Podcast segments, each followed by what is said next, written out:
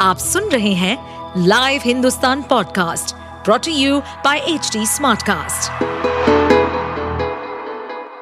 नमस्कार, ये रही आज की सबसे बड़ी खबरें। लोकसभा चुनाव की तारीखों का ऐलान जल्द, इस डेट के बाद हो सकती है घोषणा। लोकसभा चुनाव को अब महज कुछ ही महीने बचे हैं।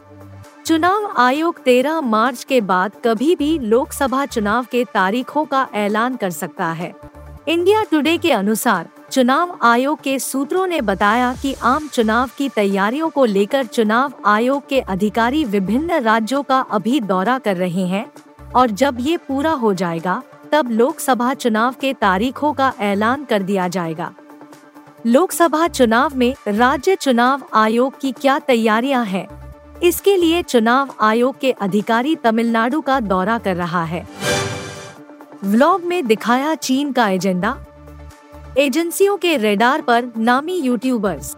यूट्यूब और सोशल मीडिया प्लेटफॉर्म्स पर आपने भी हाल के दिनों में चीन के कई व्लॉग देखे होंगे जिनमें चीन की उदार छवि और विकास को अच्छे से दिखाया गया है।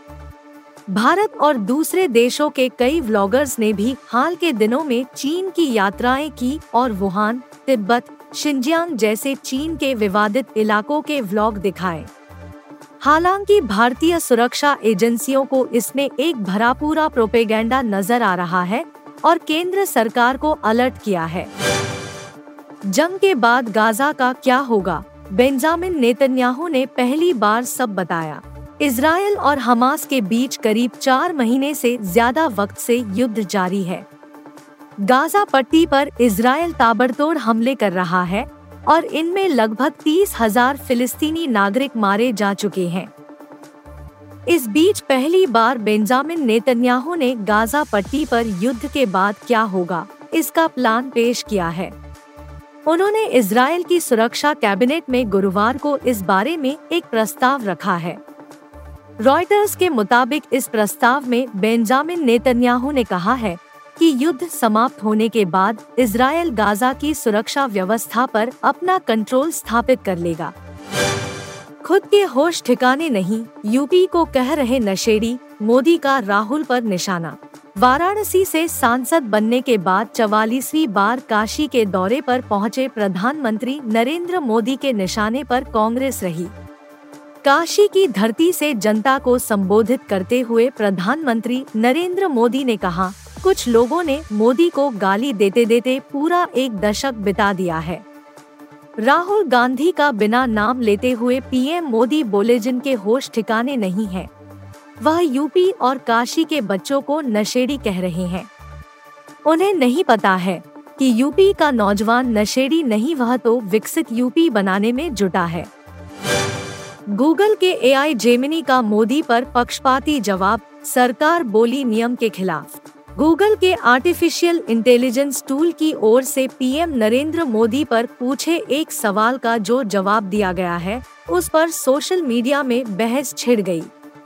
इस जवाब को पक्षपाती माना जा रहा है, और जब इसके बारे में एक ट्विटर यूज़र ने पोस्ट किया तो केंद्रीय आईटी मंत्री राजीव चंद्रशेखर का भी जवाब आया उन्होंने कहा कि यह देश को आईटी कानून समेत कई नियमों का उल्लंघन है।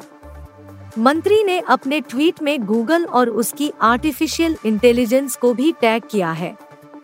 ट्विटर यूज़र ने जो स्क्रीनशॉट शेयर किया है, उसके मुताबिक उन्होंने पूछा था कि क्या मोदी फांसीवादी है। आप सुन रहे थे हिंदुस्तान का डेली न्यूज़ रैप जो एच टी स्मार्ट कास्ट की एक बीटा संस्करण का हिस्सा है। आप हमें फेसबुक ट्विटर और इंस्टाग्राम पे एट एच टी या podcasts@hindustantimes.com पर ईमेल के द्वारा सुझाव दे सकते हैं।